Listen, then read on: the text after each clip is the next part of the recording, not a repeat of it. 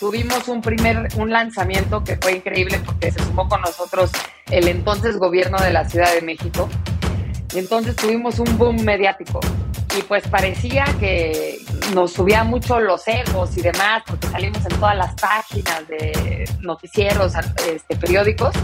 Pero lo que nadie sabe es que los siguientes 10 días, Diego y yo no dormimos porque estábamos engrapando contratos, porque todavía no había contratos digitales y nos llegaron tantas solicitudes, la verdad, de ningún usuario, solo gente intentando ver cómo se masticaban los puntos compartidos, pero que igual les teníamos que enviar los contratos, ¿no? Que además, hace 10 años, como esa parte de los contratos digitales, pues hoy ya el ecosistema está mucho más avanzado y tiene una, una mejor infraestructura para ayudar a los emprendedores a hacerles las chambas más fáciles, ¿no?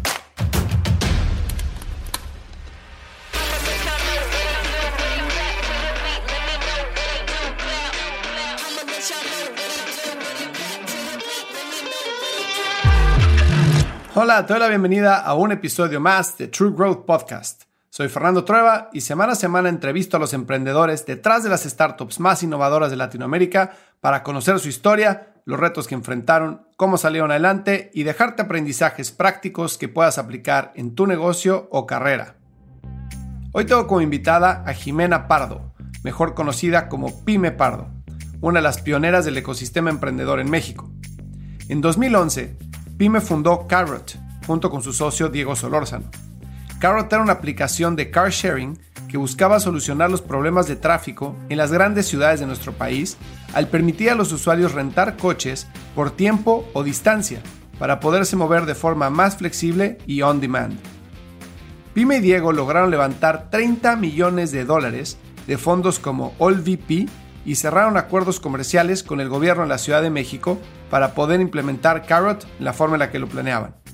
Sin embargo, después de seis años de haberle dedicado toda su energía y enfoque a Carrot, Pyme se dio cuenta que con la entrada de Uber y otras aplicaciones de ride sharing a México, el mercado que atendía Carrot estaba limitado a un nicho de personas que necesitaban un coche por periodos más largos de tiempo, lo cual jugaba en contra del objetivo que tenía sobre cambiar la forma en la que la gente se mueve en las grandes ciudades.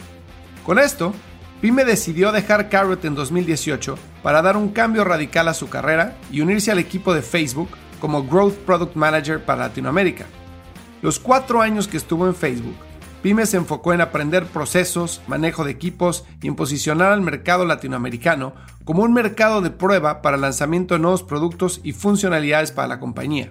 A inicios de este año, Viendo el evidente crecimiento del ecosistema de emprendimiento en México, Pyme decidió unirse como partner a AllVP para compartir su experiencia e impactar a miles de emprendedores en la región.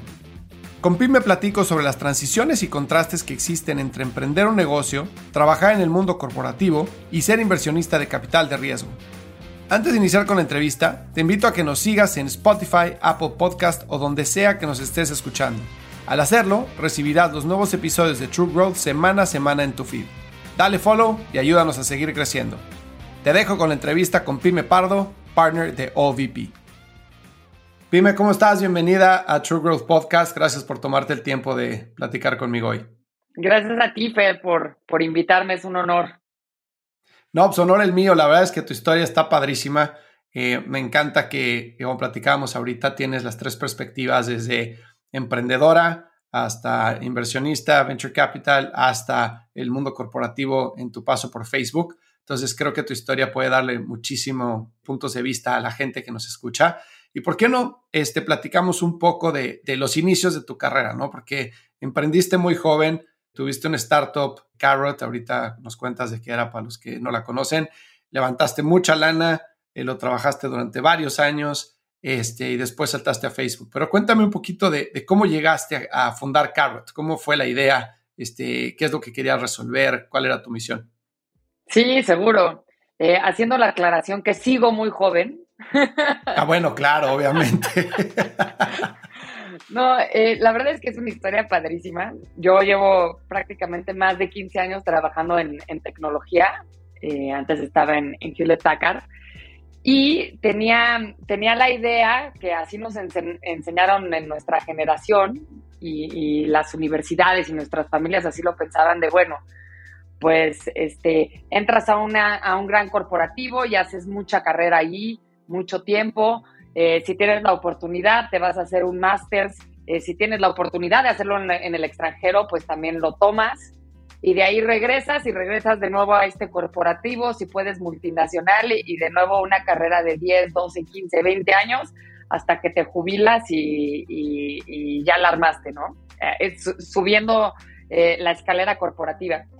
Y la verdad es que, pues así eran mis planes. Y mientras yo estaba aplicando a una maestría, tenía un happy problem que no sabía si irme a Londres o a Nueva York porque me habían aceptado. Conocí a Diego, mi, socio, y me presentó esta idea de coches compartidos que eh, era muy revolucionaria. Había un caso, el caso de la empresa de Zipcar, que es un caso de, de Harvard Business School que es muy, muy famoso. Y, pues la verdad yo creo que por ingenuidad y por ser muy jóvenes dijimos, oye, pues esto podría estar increíble en la ciudad. Eh, yo siempre he sido, he, sido súper apasionada de, la Ciudad de México, este, lo pueden ver en mis redes sociales y demás. Y entonces hacía mucho sentido con esa parte de amor por mi ciudad y, de México y dar esta solución sustentable y demás y, animarnos también en una época donde éramos más, eh, más jóvenes y entonces teníamos, teníamos este, pues la verdad, esta, eh, eh, esta valentía. Y lo que pasó es que em, empezamos a juntarnos, ver mucho más de, cómo podía ser este car sharing en México. Le pusimos el nombre de Carrot y pues finalmente con nuestros finiquitos comprar los primeros tres coches y ponerlos este, en la Condesa en diferentes estacionamientos y salir a volantear y explicarle a la gente que existía este nuevo servicio de coches compartidos y, contarles cómo se utilizaba. Y fue increíble, la verdad, ¿no? Y creo que el, atrevernos fue, fue lo padre. Ya después pudimos encontrar este financiamiento institucional. De hecho, el primer fondo que invirtió y, fue la primera inversión fue, fue AllVP, en, el fondo en el que ahora estoy. Y entonces, este, pues muy contenta, fue una experiencia increíble. No sé si quieres que te cuente algo más de detalle de todo el roller coaster que fue. Sí, claro. Cuéntame primero por qué le pusieron Carrot. Es... O sea, me encanta el nombre, pero ¿de dónde salió? Sí. Mi abuelo, que era mucho más inteligente que nosotros, decía que era por car rotation, y que ah. por eso era carrot. Pero no, la verdad, estábamos en un brainstorm y, estábamos viendo nombres que rimaban con carro, coche, vehículo. Y en eso alguien dijo carro, carrot. Y dijimos, bueno, Apple hace computadoras y Carrot pues compartirá coches y fue increíble. La verdad, el nombre creo que fue algo de lo más, de los aciertos que tuvimos. no, me encanta porque es súper sticky, ¿no? Y súper fácil de recordar y son dos sílabas, este, nada complicado y muchas veces las cosas que a primera vista no están nada asociadas con el producto, es, son las mejores marcas, ¿no? Como dices, Apple y computadoras, etcétera, ¿no? Oye, y cuéntame algo, estuviste cuatro años en Hewlett Packard como Product Manager. Yo vengo de la misma escuela que tú, ¿no? De que antes de emprender, este, trabaja en el corporativo y sube la escalera corporativa y gana buen dinero y aprende y este, imita procesos, echa a perder con dinero ajeno y después ya harás lo tuyo, ¿no? Pero el salto es bien difícil. O sea, ya que vas subiendo, y que tienes tu paycheck y el kichín, kichín, todos los, la quincena y el aguinaldo y las vacaciones y el seguro de gastos médicos. Después decir, oye, pues voy a salirme de esto, voy a renunciar 100% para hacer lo mío, es bien complicado, ¿no? ¿Cómo fue para ti esa experiencia? Sí, la verdad sí es complicado y siempre salirte del área de confort, pues implica ese esfuerzo, ¿no? Y esa intencionalidad. Y al final, pues eso es lo que te hace crecer más exponencialmente. Yo agradezco mucho a Hewlett Packard porque me enseñó a trabajar, literal, yo entré de becaria. Em, y me enseñó otra cosa, que Hewlett Packard es una empresa donde tiene a, mujeres en puestos de mando top. Y en ese momento, así, la jefa era Carly Fiorina, eh, la CEO, pero en México también tenía top. Eh, tenía unas jefas increíbles que las, las estimo mucho. Y entonces el empezar tu carrera siendo mujer en un lugar así, entra sin estos prejuicios que muchas veces en otras compañías sí los tienen. Entonces yo les agradezco mucho que me hayan enseñado esas dos cosas, a trabajar y a, saber que las mujeres podemos llegar a cualquier lugar sin un techo de cristal. Y el salto lo di, la verdad, un poco inmadura, pensando que, bueno, yo me voy a ir de maestría, esto solo lo estoy posponiendo, esto solo va a ser entre que me voy de maestría o no. Y lo que pasó es que di el, sal, el salto y emprender es tan increíble, así como tan duro, que de repente cada mes, y sobre todo en esas etapas tan tempranas, va revolucionando tanto lo que va pasando, que a los seis meses dije, no, no me puedo ir de maestría, habiendo visto todo lo que había pasado en esos seis meses, y luego pospuse la maestría un año, y al año dije, no, es que no me puedo ir porque están pasando todas estas nuevas cosas interesantes, y al la volví a posponer, y al siguiente año las universidades me dijeron, no, pues ya vuelves a aplicar, ¿no? Ya, ya no lo pospongas. Y la verdad es que al final no me arrepiento de nada porque creo que Carrot fue una maestría en, in flesh, en vida. Entonces, eh, por el exposure y la experiencia que me dio, creo que fue una decisión muy correcta el, el, el haberme quedado a emprender.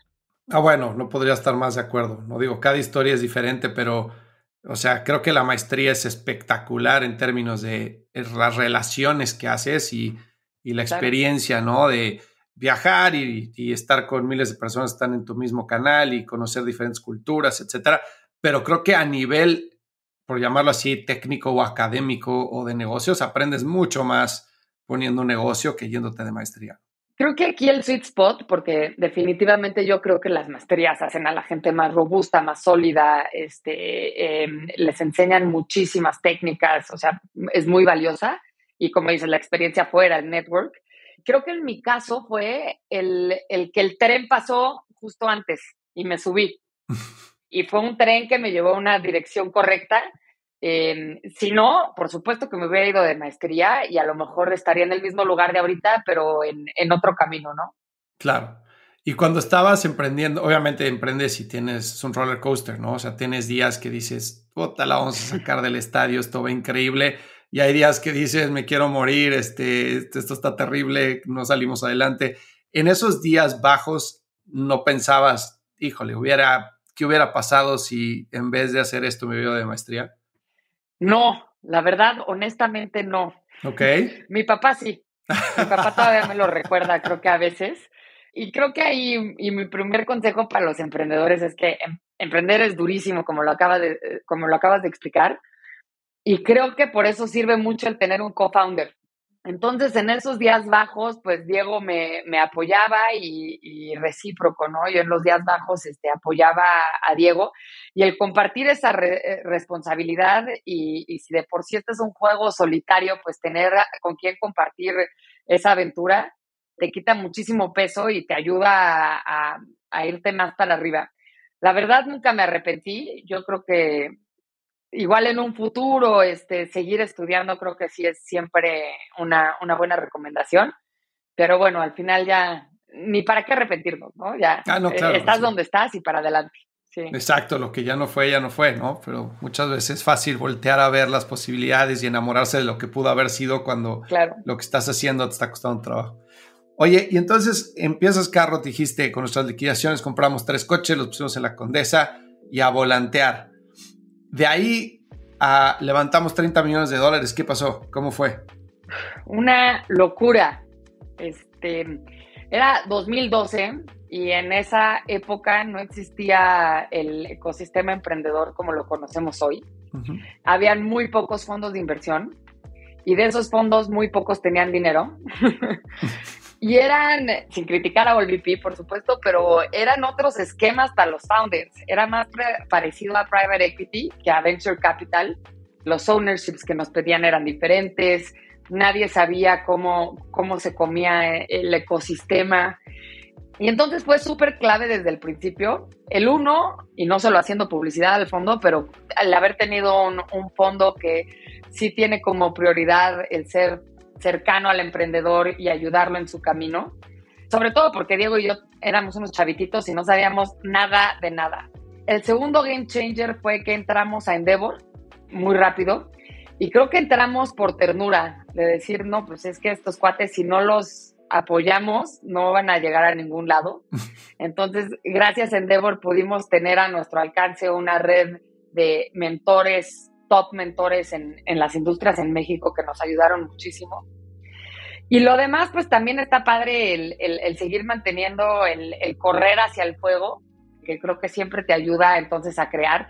Al inicio siempre hay una parte muy romántica, que es como todo el prelanzamiento, en donde estás escogiendo el nombre, el logo y, casi casi no, en mis oficinas voy a dar M&M's gratis y vas a bajar de una resbaladilla y como muchas cosas que te dan mucha ilusión y la, la verdad es que todo eso es, no vale nada sin la ejecución diaria de machetear y machetear. Tuvimos un primer, un lanzamiento que fue increíble porque se sumó con nosotros el entonces gobierno de la Ciudad de México. Mm. Y entonces tuvimos un boom mediático y pues parecía que, mm, nos subía mucho los egos y demás, porque salimos en todas las páginas de noticieros, este, periódicos, pero lo que nadie sabe es que los siguientes 10 días, Diego y yo no dormimos porque estábamos engrapando contratos, porque todavía no había contratos digitales y nos llegaron tantas solicitudes la verdad, de ningún usuario, solo gente intentando ver cómo se masticaban los coches compartidos, pero que igual les teníamos que enviar los contratos, ¿no? Entonces, cosas muy divertidas que, que además, hace 10 años, como esa parte de los contratos digitales, pues hoy ya el ecosistema está mucho más avanzado y tiene una, una mejor infraestructura para ayudar a los emprendedores a hacerles las chambas más fáciles, ¿no? Ahorita que dices que la parte del enamoramiento, creo que es, a mí es lo que más me gusta, obviamente, ¿no? Yo creo que a todos. Cómo se va a llamar y lo que te ilusiona, lo que puedes lograr y cómo crees que van a salir las cosas es increíble, ¿no? Y como mencionas, la ejecución es clave si vas a llegar a cumplir todos tus planes o no. Pero también creo que es bien importante muchas veces estar consciente como de cuáles son esos skill sets o esos gaps que tengo que construir como emprendedor, ¿no? Que no sé en tu caso, ahorita me, me contestas eso, pero como decir, a ver, yo vengo de producto, vengo de una empresa de tecnología de este tamaño, estoy construyendo esta empresa de, ride sharing o de car sharing este, en México. ¿Cuál es ese gap que necesito de experiencia? ¿Es relaciones gubernamentales? ¿Es marketing? ¿Es producto? ¿Es ventas? O sea, ¿qué es lo que tengo que hacer para ser exitoso? ¿no? En tu caso, ¿cuáles eran esos, esos puntos que, que estabas muy consciente que tenías que construir para poder sacar la empresa adelante? Sí, es súper buena pregunta porque ahora que veo muchos emprendedores, luego veo muchos amigos que emprenden y tienen el mismo, los mismos skills. Y creo que lo que hicimos bien Diego y yo es que los dos veníamos de diferentes este, industrias. Diego en ese entonces era más financiero, yo tenía la parte más de estrategia y tech y como estrategia comercial. Entonces nunca nos tocamos los pies, o sea, había un pequeño overlap, pero yo confiaba 100% en lo que él estaba haciendo y él confiaba 100% en lo que yo estaba haciendo y no nos empalmábamos. Pero algo que sí aprendimos a la dura es que finalmente Carrot era una tech company. Tenía una parte de hardware que iba dentro de los coches y había una parte también de software en la reservación y cómo se abría el coche y demás y aprendimos a golpe que no puedes crear una tech company sin alguien tech. Entonces, así como otro consejo ahí a tu audiencia, si, si están creando una fintech, pues que haya alguien fin y que haya alguien tech. Y así, con, siempre hablando de tecnología. Y pudimos sumar ya después en el camino a un, a un muy buen CTO y, y, por supuesto, pues dándole una buena participación. Pero sí es importante el, el saber que, que equipos complementarios, sobre todo, que no sean redundantes, yo creo que eso hace equipos mucho más fuertes que tienen mucho más chance de, ser exitosos. Completamente de acuerdo. Y la otra es ayuda. Yo estoy, yo me sorprendí en ese entonces y hoy lo sigo viendo que cada vez más lo generoso que es la gente y sobre todo a veces pensamos en gente muy exitosa y decimos no, no tiene tiempo y lo generosos que, que es la gente en ayudar a otra gente. Entonces siempre buscar un mentor es creo que clave. Para mí fue básico el tener tres consejeros y un mentor. A veces también escuchar a todo mundo te puede distraer, no todo el mundo como que cacha la visión que tienes, pero conseguir a, esas personas claves en que confíes te ayuda y te pone sobre hombros de gigantes para, para poder dar ese brinco. Estaba leyendo que tú tenías tu board, ¿no? De la compañía y tenías un board de mentores nada más. Sí. No sé si, si lo leí correctamente bien. ¿Sí? Completamente. Teníamos nuestro board de inversionistas, o sea, el, board real al que reportábamos y el que nos podía jalar las orejas. Y teníamos un, un board que era más estratégico, que fue de Endeavor, quien nos los dio, donde ya teníamos personas claves en, en, en las cosas que necesitábamos crecer. Y era un alivio, porque por un lado iba al board y decía lo que iba a hacer y lo que habíamos logrado, y al otro, al borde estratégico, iba y les lloraba y con una desesperación de, no sé qué estoy haciendo, ayuda. Y la verdad es que súper agradecida con, de nuevo, la generosidad de la gente por participar, porque finalmente ni nos costaba, ni tenían participación, ni mucho menos. Era, pues supongo que el, el pay forward y el ver una nueva generación de soluciones en México que floreciera lo que estaban ganando. Fíjate que eso está súper interesante porque cuando reportas un board que es de la empresa de inversionistas, etcétera, mal que bien, por mejor relación que tengas, y yo sé que tú estás del lado del inversionista ahorita, pero lo debes de ver, tienes que mantener cierta cara, ¿no? O sea, tienes que mantener cierta faceta de, de que estás en control aunque no estés. Y puedes ser vulnerable, ¿no? Y debes de ser vulnerable en ciertas cosas, pero pues no quieres como inversionista estar con un emprendedor que está perdiendo la cabeza y que está corriendo como, como gallina este, sin cabeza, ¿no? Entonces, tienes que más o menos controlar la narrativa, y decir, a ver, esto es lo que está pasando, esto es lo que estamos pensando, y sí, pedir feedback, etcétera, pero siempre bajo control. Y lo que estás explicando del, del, del board de mentores es como de aquí me libero. O sea, aquí digo, o sea, realmente no tengo ni idea. O sea, por favor, ayúdenme a ver qué es lo que está pasando. No tengo ni idea de cómo resolver este problema, ¿no? Y la estrategia era ver primero al board estratégico y luego al board, porque entonces yo ya llegaba con a ver, estos son los tres problemas más grandes de Carrot y tenemos estas tres ideas para solucionarlos. En vez de que fuera al revés y entonces ahí sí tienes un problema con tu board porque eres la gallina sin cabeza, ¿no? Literal. Exacto. Oye, para mantener una relación con un mentor como el board estratégico que hiciste con Endeavor, primero para sumar mentores, ¿qué te funcionó? Y dos, para mantener esa relación, porque también la relación con un mentor, aunque sea gratis, por llamarlo así, en términos de dinero, pues es el tiempo que estás tomando la persona. Entonces, tienes que ser súper consciente de que esa persona esté utilizando su tiempo de forma productiva y que también yo siempre he pensado así, corrígeme si tú piensas diferente, aunque estés con un mentor o seas un mentor y el mentor es el que te da, va a dar valor a ti, tú también tienes que ver cómo le das valor al mentor. Total. Yo trato de que en cada conversación que yo tengo, ya sea en el podcast o ya sea con un mentor, la gente se lleve algo de mí y algo de valor para que sea productivo, porque si no, nada más es chupar, chupar, chupar, ¿no? Sí, total. Y creo que la parte clave también es cuando buscas a un mentor, que ese mentor sepa que le vas a que vas a escuchar su consejo y que realmente va a haber un actionable item, que vas a hacer a, a ver un follow-up, que sí vas a seguirlo. Lo que normalmente creo que pasa en el 90% de las mentorías es que va la gente con este top management experto en algo, tiene una hora, anota algunos puntos y dice, órale, padrísimo, sale y sigue operando como siempre ha operado. Y creo que las buenas relaciones es de mentorías es darles una estructura en donde haya un seguimiento. Y creo que el, el mejor regalo para el mentor es decirle, oye, lo que tú me aconsejaste lo hice, lo probé, estos son los resultados, me sirvieron por esto, no me sirvieron porque creo que pasó esto. Más que algo de, oye, cada vez que vayas le lleves unos chocolates o no, eso no, nada. Ni que tampoco le des un porcentaje, o sea, habrá, habrá algunos consejeros que, te, que, sea bueno en tu empresa meterlos en el cap table y, y demás, pero lo que quiere un mentor que está siendo tan generoso con tu tiempo es saber que no lo está perdiendo. Entonces, con esa estructura y ese seguimiento, creo que es una manera de, tenerlos este, engaged y contentos y de pagarles, ¿no? Dándoles ese honor de haberlos escuchado. Completamente. O sea, es que el seguimiento creo que es la palabra clave. O sea, no hay nada peor que dedicarle tiempo a alguien y después quedarte como wondering qué fue lo que pasó.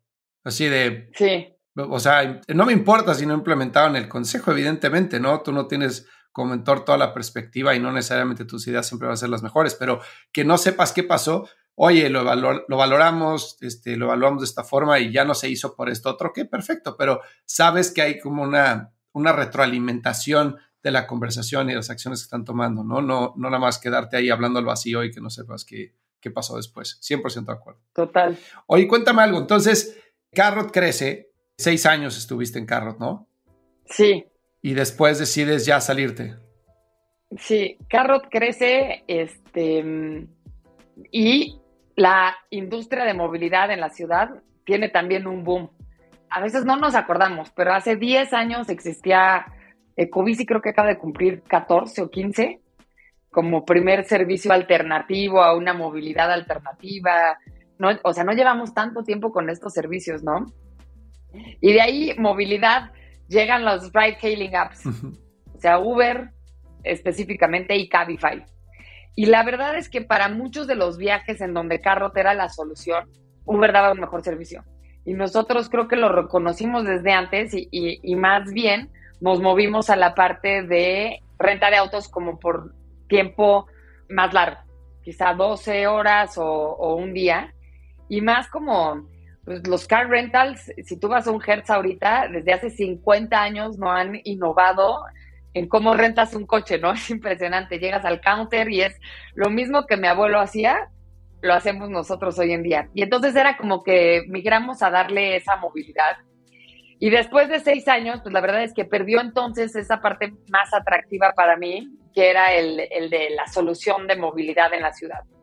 Entonces hablamos mis inversionistas y yo, y al final del día tuvimos la oportunidad de venderlo a un, a un grupo que manejaba flotillas y que hacía mucho sentido y hacía mucho sentido la tecnología, y decidimos hacerlo. Y fue así como salí de Carrot, estaba súper cansada, burned out, completamente física, económica y emocionalmente. Que creo que igual muchas personas en tu audiencia se, han de identificar de repente con periodos en su vida que de repente todos tenemos así. Y lo increíble fue que mm, pude encontrar un espacio muy rápido en una empresa que yo admiraba y en un en el área que justo quería estar, que era producto, y fue así como entré a Facebook para liderar la parte de producto, era una, mm, una posición que, solo se iba a abrir para seis meses, porque realmente no hay nadie de producto en Latinoamérica. Básicamente todo producto está en, las oficinas donde están los ingenieros construyendo cosas. Y lo padre es que pude entrar esos seis meses para convencer y hacer el caso de que realmente necesitábamos a alguien liderando este producto para todo Spanish Speaking Latam. Y entonces ahí ya me quedé cuatro años de los seis meses. seis meses se convirtieron en cuatro años. Exacto. Eso me interesa muchísimo. ¿Cómo fue esa transición de emprendedor a, trabajar en una empresa? Porque al final del día, como emprendedor, trabajas más que nunca, ¿no? Y como dices, estaba burnout, estaba cansado, eh, cansada, estaba completamente, o sea, ya, o sea, la cabeza no te da más, el cuerpo, etcétera, y no hay nada más que te gustaría que tener estabilidad. O sea, decir, sí. ya, pues, sé cuánto tengo que trabajar, cuánto van a pagar, etcétera. No que se trabaje menos, simple y sencillamente hay mucho más predictibilidad de esas cosas, ¿no? ¿Cómo fue esa transición para ti? Porque al mismo tiempo viene el tema de libertad. O sea, como emprendedor puedes estar trabajando como loco, pero pues yo, you call your own shots, ¿no? Y cuando llegas a la compañía tienes que seguir un roadmap, tienes que seguir un proceso político, este, etcétera. ¿Cómo fue esa transición? Sí, creo que hay todo un abanico de experiencias y sentimientos, porque lo, primero fue llegar y, como yo llamo a este rehab de cuatro años, ¿no? Después de, estar tan burned out, porque de verdad los nadie trabaja como un emprendedor, eso es un hecho. En ninguna big tech nadie trabaja como un emprendedor en su propio negocio. Pero sí, llegas a esta parte donde, donde los sueldos se pagan todos, todas las quincenas y no dependen de ti y la verdad, lo que sí hice antes de entrar a Facebook es hacer un screening de dónde quería yo trabajar para tampoco que este rehab disminuyera el paso acelerado en el que yo ya estaba acostumbrada a trabajar o estaba acostumbrada a aprender. Y por eso entré a, a Big Tech. Es increíble por una parte porque trabajaba con gente talentosísima de todo el mundo a la que pude aprenderle muchísimo pero lo que más me costaba trabajo es que en Carrot, pues si yo un día pensaba, ¿sabes qué? Mañana va, va a aparecer la página rosa y vamos a dar todas las media horas gratis porque es el día de la mujer y se ejecutaba, pues en, Facebook ya te imaginarás lo sensible que es el hacer un ajuste en un, en un producto que impacta en 2 billones de personas mundialmente y en Latinoamérica en 500 millones de personas, ¿no?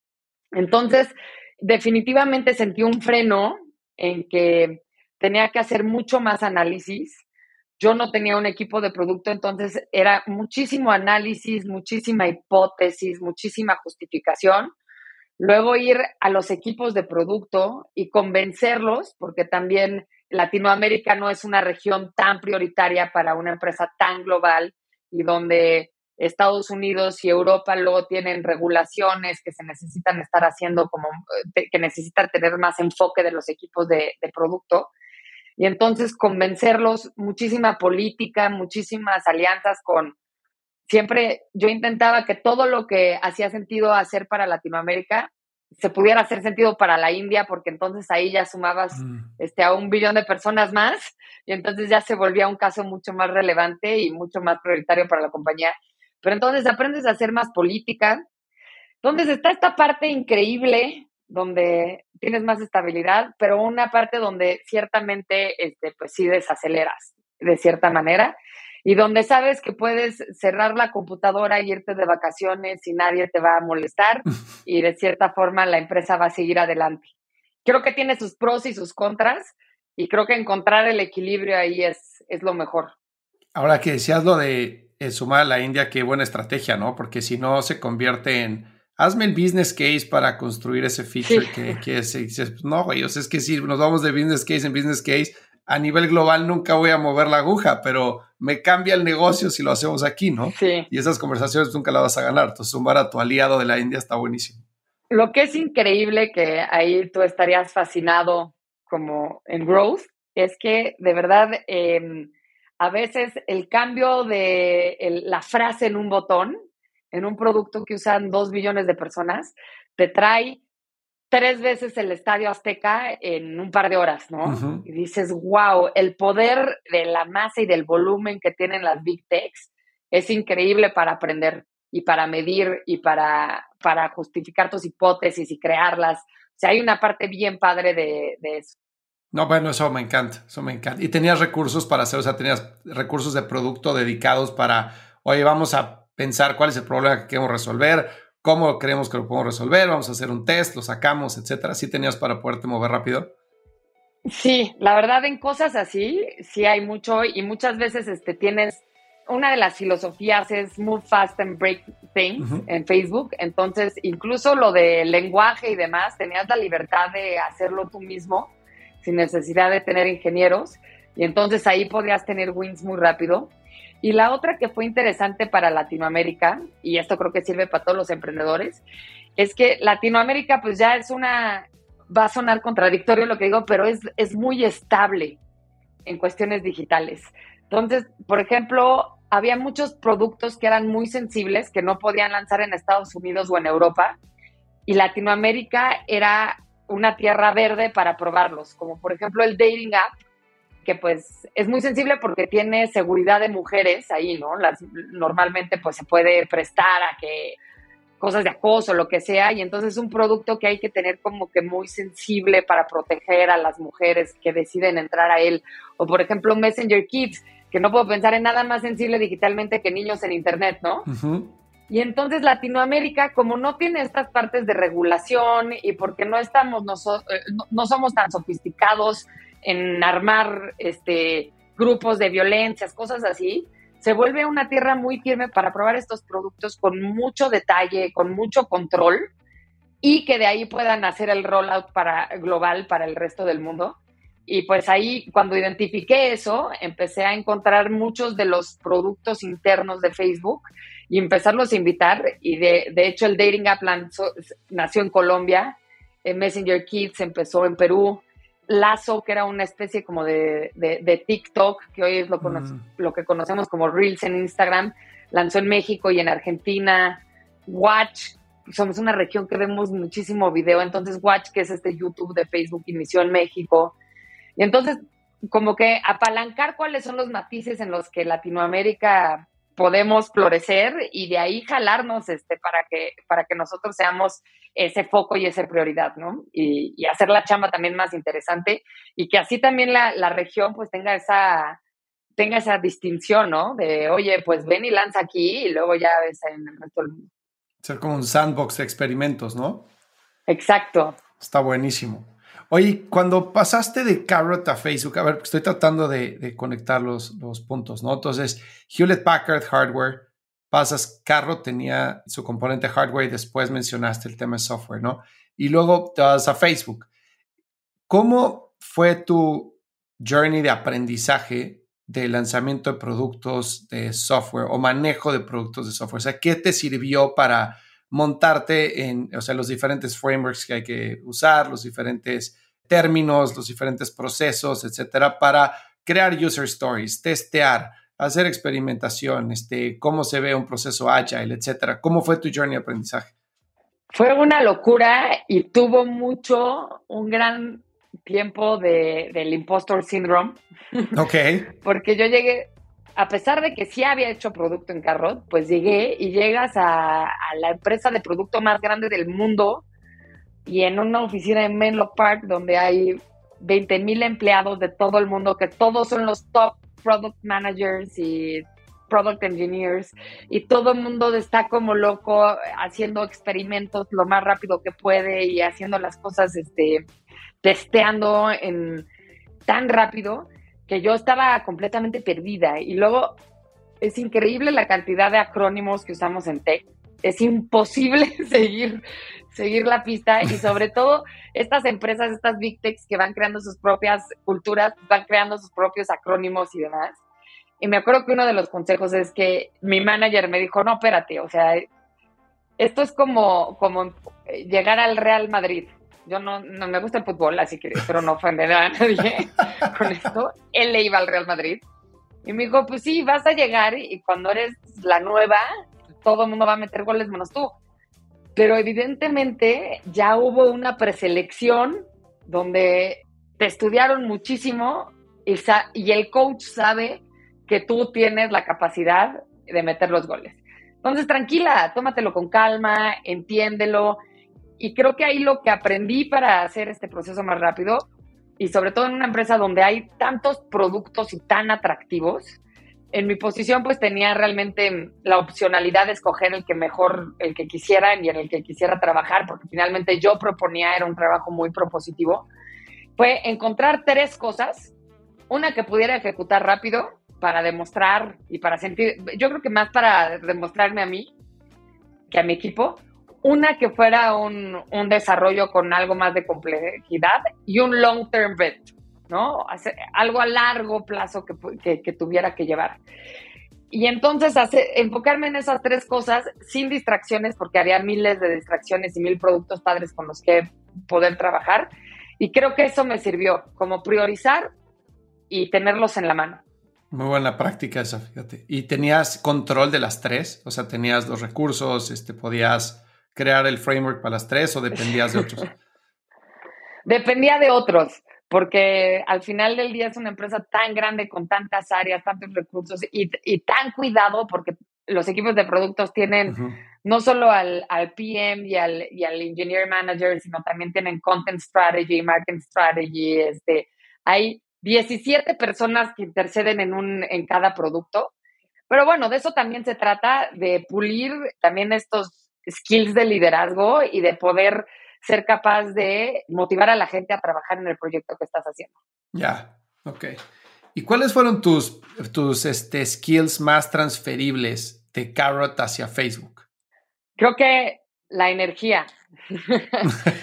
Los emprendedores, y de nuevo, voy a nadie trabaja más que un emprendedor. Entonces, que yo haya llegado tan acelerada con un ritmo de trabajo tan rápido, pues me daba armas de, de, poder contestar rápido, de tener a la gente engaged, de... Creo que también esto es personal, ¿no? Que, que yo siempre he tenido mucha energía y entonces como que entro, entro a las juntas como con muchas ganas, con mucha atención, con muchas ganas de ejecutar. Y creo que eso lo pude transmitir mucho en mi equipo y pude destacar mucho en mi equipo. Mi equipo era gente, había una pyme en cada región del mundo y, y en países clave Entonces también fue increíble el poder conocer a esta gente que, que también estaba creando lo mismo y también darme cuenta que los problemas en Latinoamérica son muy similares a los del sureste asiático y que también en, en otras partes de habla hispana, etcétera, y entonces el poder conocer el mundo. Otro de los transferable skills, yo creo que mm, humildemente siento que aprendí más de lo que yo pude entregar allí, pero creo que era esta empatía, ¿no? Por el resto del mundo. Muchas veces las big techs construyen las cosas para el iPhone 13 o 14, ya no sé ni en qué modelo vamos, en las condiciones de network conditions de Palo Alto, ¿no? Y al final del día es enseñarle, oye, este, la verdad es que en México tienes 90 millones de usuarios que muchos están en la Sierra Cuicateca, donde tienen 2G a veces y tienen celulares que tienen más de siete años y que probablemente ellos no son los primeros dueños y que probablemente están saturados de fotos de la primera comunión del sobrino. Entonces, el llevarles a la oficina en Menlo Park la empatía de, ser un advocate realmente para nuestra región, eso fue increíble. ¿Y cómo, perdón, cómo haces? O sea, ¿cómo hiciste eso? Porque a veces es, es complicado, ¿no? A ver, te voy a decir lo que yo siento. Siento que yo viví en Silicon Valley ocho años y trabajé ahí ocho años, una parte en mi startup y otra parte en Big Tech, ¿no?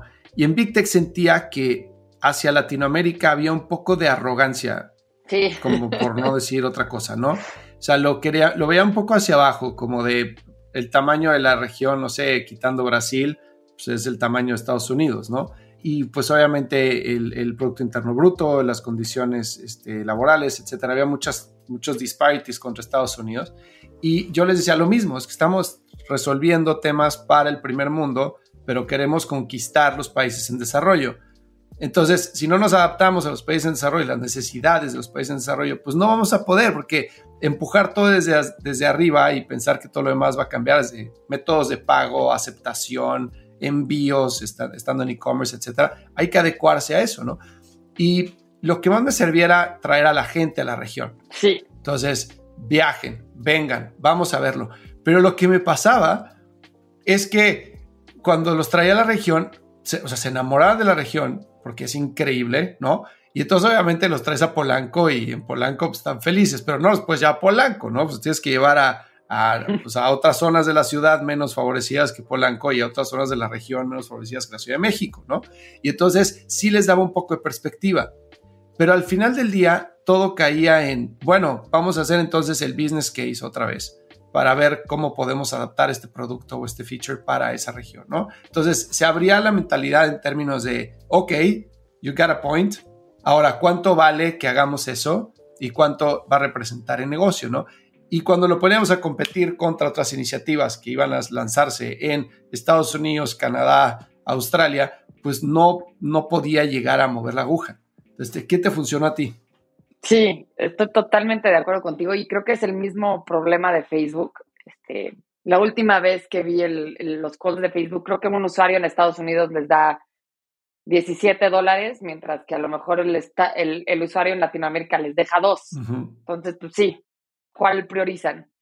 Usábamos la misma que tú, que era traerlos a la región para que la conocieran, lo probaran y armábamos unas cosas que se llamaban testatones en la Ciudad de México, en Bogotá, en Sao Paulo, y poníamos a, traíamos a diferentes equipos de producto, no sé, como cinco, invitábamos a 200 developers durante dos días a romper los productos en las condiciones locales. Mm. Y entonces ahí el product manager se daba cuenta que, pues sí, la foto no descargaba porque en Latinoamérica este, la network condition no es tan buena, ¿no? O, o que a lo mejor el botón estaba en una parte donde no se entendía, lo que fuera, ¿no? Y entonces lo que buscábamos también era más que mostrar, bueno, pues más que la, comercialización del usuario, el growth. O sea, en Estados Unidos ya era un, por ejemplo, Instagram es un mercado que en Estados Unidos ya está muy saturado, donde probablemente crece muy poco y puede crecer a lo mejor en las interacciones positivas que tiene dentro de la plataforma, que se traduce en el tiempo que la gente, eh, que los americanos pasan en la plataforma, pero ya no crecen usuarios, mientras que Latinoamérica puede crecer todavía mucho en usuarios porque todavía Aunque, aunque tú y yo y nuestros amigos usemos Instagram, la verdad es que es muy chiquitito comparado con, con la gente que usa Facebook. Entonces, traerlos aquí y decirle, oye, tu user base, que esto te va, te miden con esto, aquí lo puedes crecer, ¿no? Entonces, encontrar el KPI que les funcionaba mejor y traerlos para que se enamoren. Y la otra, un poquito más hack, era lo que yo hacía, es que buscaba en el directorio de Facebook ingenieros y product managers que fueran latinos. Y entonces sabía que con ellos, pues si no les pegaba en, en convenciéndolos con, los, con el KPI, pues había una relación más emotiva en querer construir para la región. Entonces, llegaba y a lo mejor era segunda generación de latino viviendo en Estados Unidos, pero ahí yo me clavaba y le decía, ¿qué onda? Tu familia viene de Michoacán, pues vamos a construir para Michoacán, este, sigues viendo a tu abuelita, lo que fuera, ¿no? Para encontrarles no solo por, por el lado numérico, sino que también por el lado emocional, porque los ingenieros también son seres humanos y tienen su corazón en algún lado y entonces este, tener su voluntad también funcionaba. Me encanta esa idea, creando empatía, ¿no? Que bueno, encontrando un punto ahí en, en común. Sí, total. Oye, y algo que te quería preguntar, yo siempre pienso en, eh, y esto probablemente yo soy raro, pero siempre pienso cuál es mi currency de valor, o sea, cuál es mi asset que debo de maximizar en valor para mantenerme vivo en lo que estoy, ¿no? A lo que voy es, cuando yo trabajaba, por ejemplo, en eBay y yo llevaba mercados emergentes, ¿no? Llevaba este, Latinoamérica, llevaba growth para Latinoamérica, Rusia, China, etc. Entonces, yo decía, mi currency de valor aquí para eBay es el conocimiento de la región. O sea, mientras yo maximice eso, yo voy a mantenerme, voy a ser un asset de valor para el equipo y para la empresa y voy a poder crecer, ¿no? Después salí de eBay y puse mi, mi startup. Entonces, en mi startup, mi asset de valor era la experiencia que tenía en e-commerce. Entonces, el que yo supiera de e-commerce y pudiera anticipar tendencias, supiera tener relaciones en e-commerce, etcétera, independientemente de si sabía de levantamiento de capital, de desarrollo de producto, etcétera, que para eso armamos un equipo, pero yo decía, lo que yo debo aportar es esto, ¿no? Y después, cuando el startup ese no funcionó, desafortunadamente, me entré una empresa de delivery como CMO, este tipo Rappi en Estados Unidos, y entonces ahí como que no entendía bien cuál era mi asset a mí me costó mucho trabajo porque dije, a ver, yo nunca he hecho delivery. Esto es un startup, pero es un startup que está en serie B, ya tenía 600, no, cuando yo entré eran 180 personas, pues fueron 800. Entonces, decía, ¿cuál es mi asset aquí, no? Entonces, empecé como a tratar de desarrollar un asset de valor que me mantuviera como una persona que estaba agregando a la empresa y que tenía muy claro cuál era su equity, ¿no? Y en ese sentido lo que encontré fue que tenía un muy buen balance entre lado derecho del cerebro, lado izquierdo del cerebro. O sea, soy sumamente analítico, pero al mismo tiempo tengo un lado creativo y puedo conectar con equipos creativos. Entonces, estando como CMO de una empresa tech, tenía equipos creativos, ¿no? Y también tenía equipos de, producto. Entonces, e, e, ahí me funcionó. ¿Cuáles para ti han sido tus assets a lo largo de tu carrera? O sea, en Carrot, o sea, Jime, ¿qué es?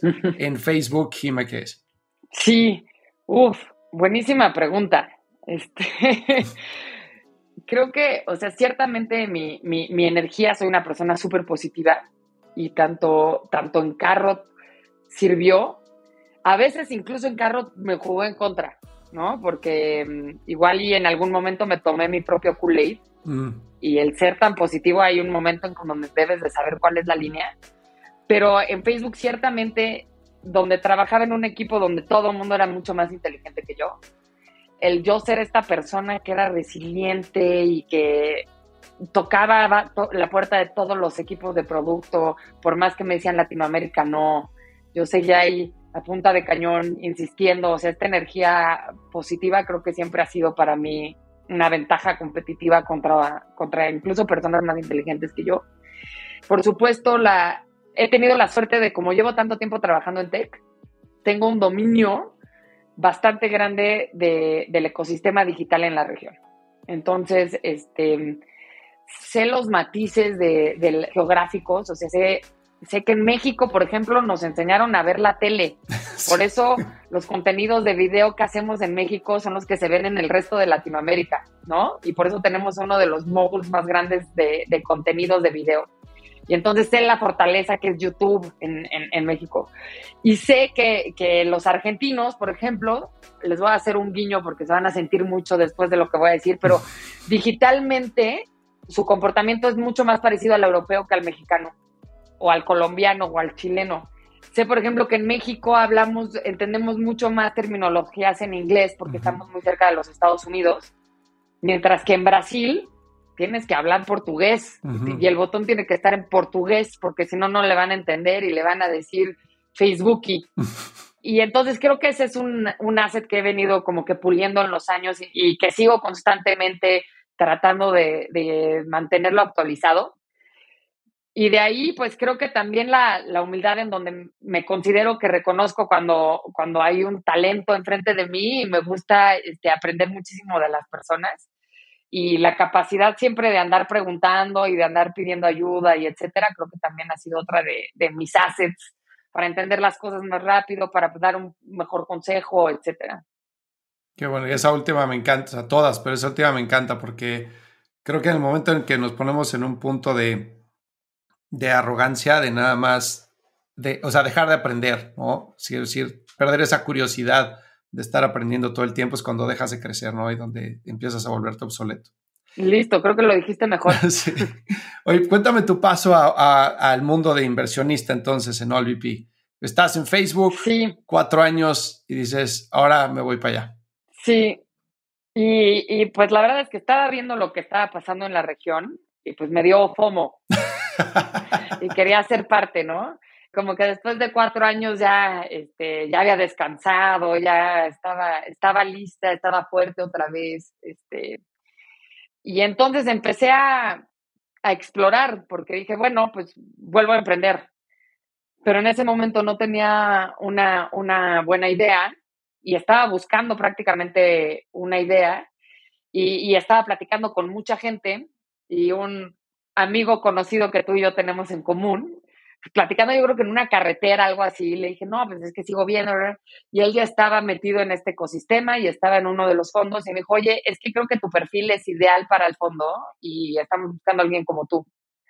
Y entonces dije, órale, me late. Yo también ya conocía ese fondo porque les había pichado en Carrot y me, me gustaba mucho. Y entonces estaba en ese proceso cuando, cuando comí con uno de mis mentores, y entonces es ahora mi socio, Federico de OLVP, después de, haber sido inversionista en Carrot, como que el tiempo que estuve en, Facebook se convirtió más en mi mentor y comíamos de vez en cuando. Y me tocó comer con él y le dije, oye, pues mira, la verdad es que estoy evaluando esta idea y esta idea y esta idea y no sé para cuál irme. Y esta otra de unirme al mundo de venture capital, de irme al dark side este, del emprendedurismo. Y entonces fue ahí cuando Fede me dijo, no, o sea, si vas a hacer venture capital, lo haces conmigo y si vas a emprender, este, lo vas a hacer en AllVP.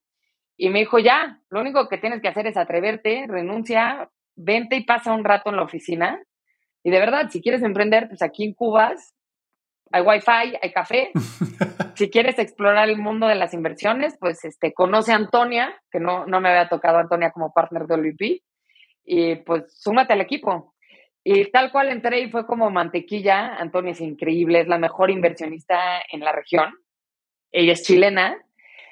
Y todo fue como mantequilla para, para ponerme en un path y de repente empecé a ayudar a las empresas y me di cuenta que había como algo natural de haber sido emprendedor, que tienes esta empatía por quien está del otro lado y muchísimo respeto. Y pues creo que ahí voy. Es un, es una carrera cruel porque no te avisa si eres bueno o malo hasta como en 10 años. Pero bueno, por lo menos, pues, este, me, gusta pensar que estoy poniendo un, granito de arena para, para, ayudar a los emprendedores en lo que más pueda, este, muy trillada la frase, pero con algo más que un cheque. Y hay alguien que dice, una vez leí que el ser optimista te juega en contra cuando eres inversionista porque siempre le estás buscando, y yo soy súper optimista, igual que tú, y, y siempre le estás buscando el lado de por qué sí o cómo sí a las cosas, ¿no? Que al final del día tienes que, o sea, cómo sí podría funcionar esto, cómo yo lo puedo ver diferente a alguien más y puedo ver valor y extraer valor de esto, pero también tienes que ser súper objetivo, ¿no? Y tienes que no solo ver la estrellita que brilla, sino todo lo negro que está alrededor. ¿Cómo has aprendido a manejar ese optimismo natural que tienes? Sí, ha sido, lo he perfeccionado creo que en este ratito que llevo y creo que sigue siendo un working process. Creo que la mejor manera de ayudar a los emprendedores es siendo lo más honesta posible. Entonces, este, por ejemplo, en, en AllVP que somos tan disciplinados, pues pasamos de muchas inversiones. Y me gusta que el, el ratito que me hayan regalado, el poderles dar un feedback real. No lo tienen que tomar porque yo no soy ni experta en nada ni experta en todo, pero me gusta decirle, oye, yo soy escéptica porque siento que aquí tienes un gap que me preocupa. Y entonces el poderles dejar algo de valor me parece que ha sido la regla con la que me he movido y porque tengo gente que me ha puesto ese ejemplo enfrente. Y no simplemente darle por tu lado de no te preocupes, vas a salir. Y en la parte de, de, yo no irme con mi positivismo, en decir, quiero invertir en todas porque todo es genial y la región está llena de necesidades y este emprendedor se nota que tiene muchas ganas, lo que me he encontrado es que en crear una tesis y en crear un algoritmo en donde si para mí no cumplen, eh, además de que OLVP tiene el suyo, el crear el propio y entonces yo empezar a, a buscar qué tipo de inversionista voy a ser yo, a diferencia de Federico y Antonia, y qué saborcito le voy a poner. Entonces, por ejemplo, yo ya sé que si no hay un, si no hay un founder tech, a mí no me va a mover, ¿no? Mm. Sé que si no es una empresa tech, y entiendo que hay muchísimas empresas buenísimas que no son tan tech, pero yo ya creí Tech Assessment donde yo, pues las empresas que, que yo voy a, a apoyar van a ser porque van a tener tanto de tech en esto, ¿no? Y entonces el, empezar a crear tus propios filtros para que al final del día no, no nos vayamos con nuestro Kool-Aid de, que, tenemos, ¿no? Igual y porque personalmente así somos. Y aprender a vivir con la idea de dejar ir probablemente un buen negocio que simplemente no entra en esa tesis, ¿no? Me pasa todo el tiempo y me da gusto. Sí, claro. Hay por ahí como dos empresas que sé que van muy bien, que yo pasé, pero con sigo siendo porrista de los founders. y existe la posibilidad, esto siempre he tenido duda, de que tú pases, pero alguien más de OLVP diga, no, sí, yo entro. Sí, 100%. O sea, mm. por eso creo que hemos creado como un proceso en donde hay una reunión semanal donde todos vemos todos los proyectos y entonces ahí filtramos muchos de nuestros prejuicios. Y me parece que esa es la mejor forma porque al final del día pues hay que darle chance a quien esté enfrente, ¿no? Sí tenemos dentro de nuestro algoritmo OLVP, pues sí hay cosas claves que no vamos a pasar como firma, pero nuestras tesis personales definitivamente este, las vamos a tratar de eliminar así. Ok, ok, súper interesante.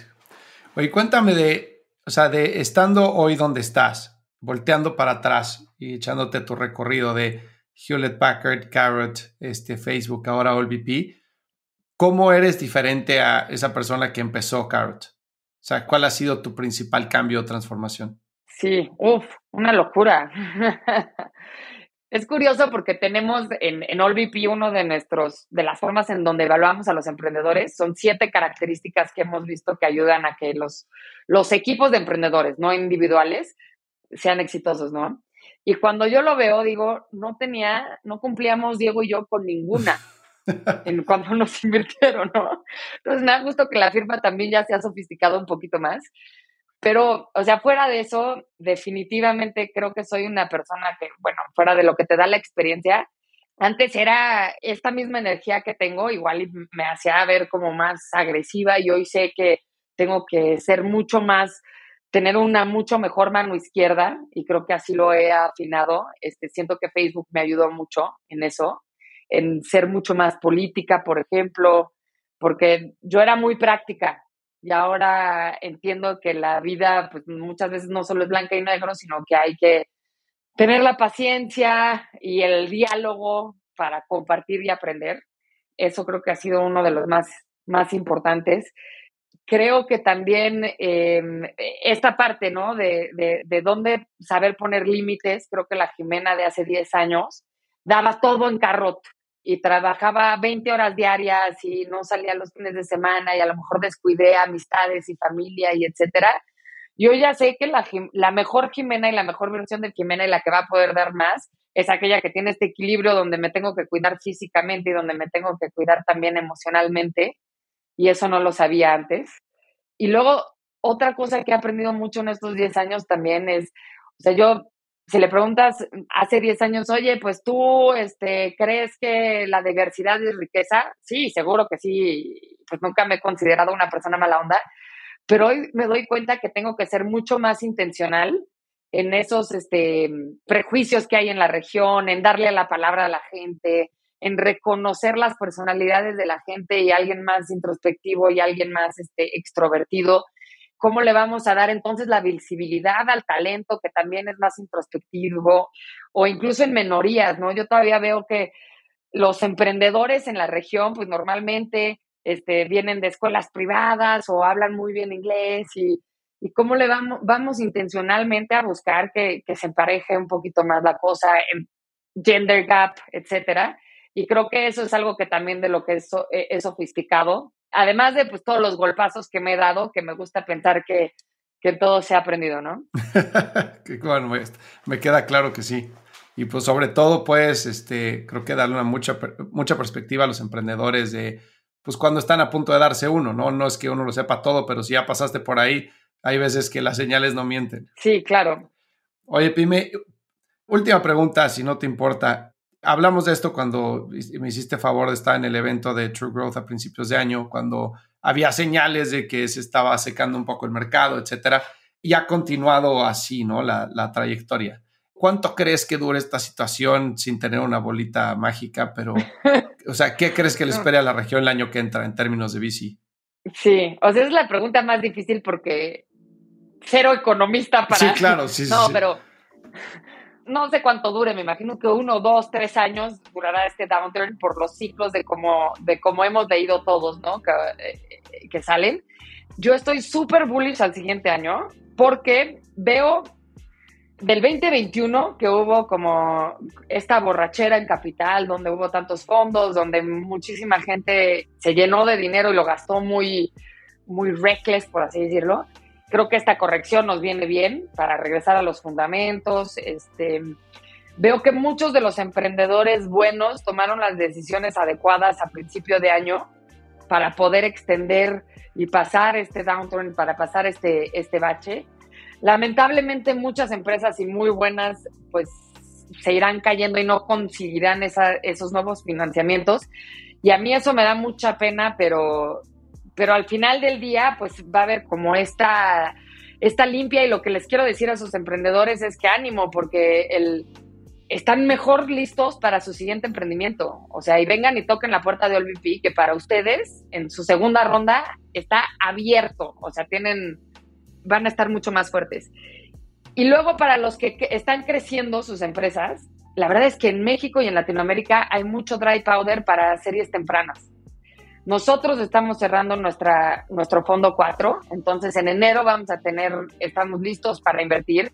Sé que otros colegas míos muy buenos que compartimos panel también, entonces son como cuatro colegas que sé que, que, tienen sus fondos recién cerrados y son buenos también inversionistas y son gente decente y gente que, que, les va a poder ayudar a los emprendedores.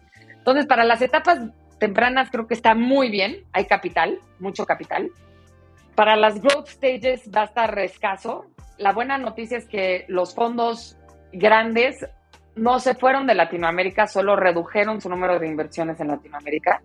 Y yo creo que los, las buenas ideas van a poder encontrar ese financiamiento. Y para los que no la armen, estamos listos y ustedes están mejor preparados para el siguiente. Entonces, anímense, o sea, para adelante. Yo estoy, eh, creo que va a ser un, un gran año de, para Latinoamérica. Termino, porque creo que lo dije en el panel, si tú ves de 12 años para acá, o sea, la infraestructura ha cambiado completamente. Hoy Latinoamérica, o sea, nosotros nos conectábamos a un banco español rojo directo que nos desconectaba cada 15 días porque éramos de alto riesgo y nuestros volúmenes eran, bajos. Y entonces, ¿cuál es el chance de una startup de triunfar si no podía, si no podíamos recibir un pago, no? Hoy los emprendedores tienen 15 diferentes métodos de pago, ¿no? Las condiciones de, telefonía, los coches que se abrían con SMS y con 3G, pues la verdad es que nunca llegaba el mensaje al coche y entonces era una pésima experiencia de usuario. Hoy tenemos Wi-Fi gratis en la Ciudad de México. Bueno, o sea, es increíble lo que hemos avanzado. Entonces está la infraestructura, está el talento, porque ya tenemos los Kavak alumni, los Bitso alumni, este, todos los que vienen de Big Tech, los que ya van para su segunda ronda de, de emprendimiento. Entonces, si tenemos la infraestructura, el talento, y las necesidades, que creo que todos sabemos que siguen estando ahí, tanto en fintech, en healthcare, en climate tech, etcétera, pues hace de Latinoamérica una región muy verde para que, para que estos fondos, cuando dejemos de competir contra los mercados públicos, sigan poniendo un, un pie cada vez más fuerte en, en Latinoamérica. Sí, no podría estar más de acuerdo contigo. Creo que las condiciones siguen siendo súper favorables. Hay que tener también este, hay que creo que cambiar la mentalidad de, no nada más crecer sin saber cómo monetizar, ¿no? Que por algún tiempo estuvo de moda. No quiere decir que tiene que ser rentable el día uno, pero tienes que tener un modelo de negocio que haga sentido, ¿no?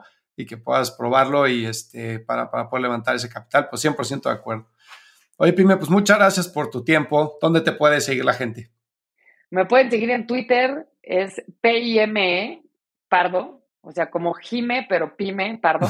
También síganos en AllVP y ahí en nuestra página siempre hay office hours donde eh, los recibimos y pues duro la tandamos.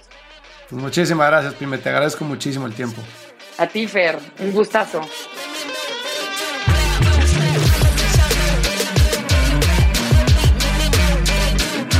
Hey, no te vayas. Si quieres conocer más sobre Growth, ve a truegrowthco.com y descubre todas las soluciones que tenemos para personas que quieren avanzar su carrera y emprendedores y ejecutivos que buscan acelerar el crecimiento de sus negocios. Muchas gracias por escucharnos. Si te gustó este episodio, cuéntale a alguien. Y si no, también cuéntale a alguien. La mejor forma de ayudarnos es compartiendo tu opinión. Dale follow a True Growth Podcast en Spotify, Apple Podcast o donde sea que nos esté escuchando. Y ya que estás aquí, regálanos 5 estrellas para que más gente como tú descubra este podcast.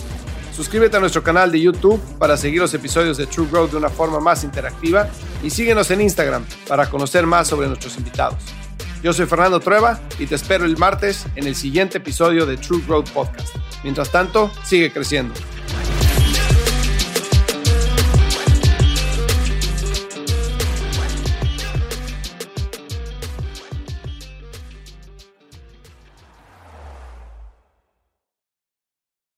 It's lunchtime at Tim Hortons, and we're serving up a special deal just for you. Our new $5.99 lunch deal includes your choice of any lunch sandwich and a side of crunchy kettle chips. Because what's lunch without a little crunch? And the sandwich choice is all yours, like a ham and Swiss, Chipotle chicken wrap, BLT, and more, made to order just the way you like it. Tim Hortons' new lunch deal. Simple, delicious, and just $5.99. Now that's a good deal. Only at your neighborhood Tim's. U.S. only. Price and participation vary. Terms apply.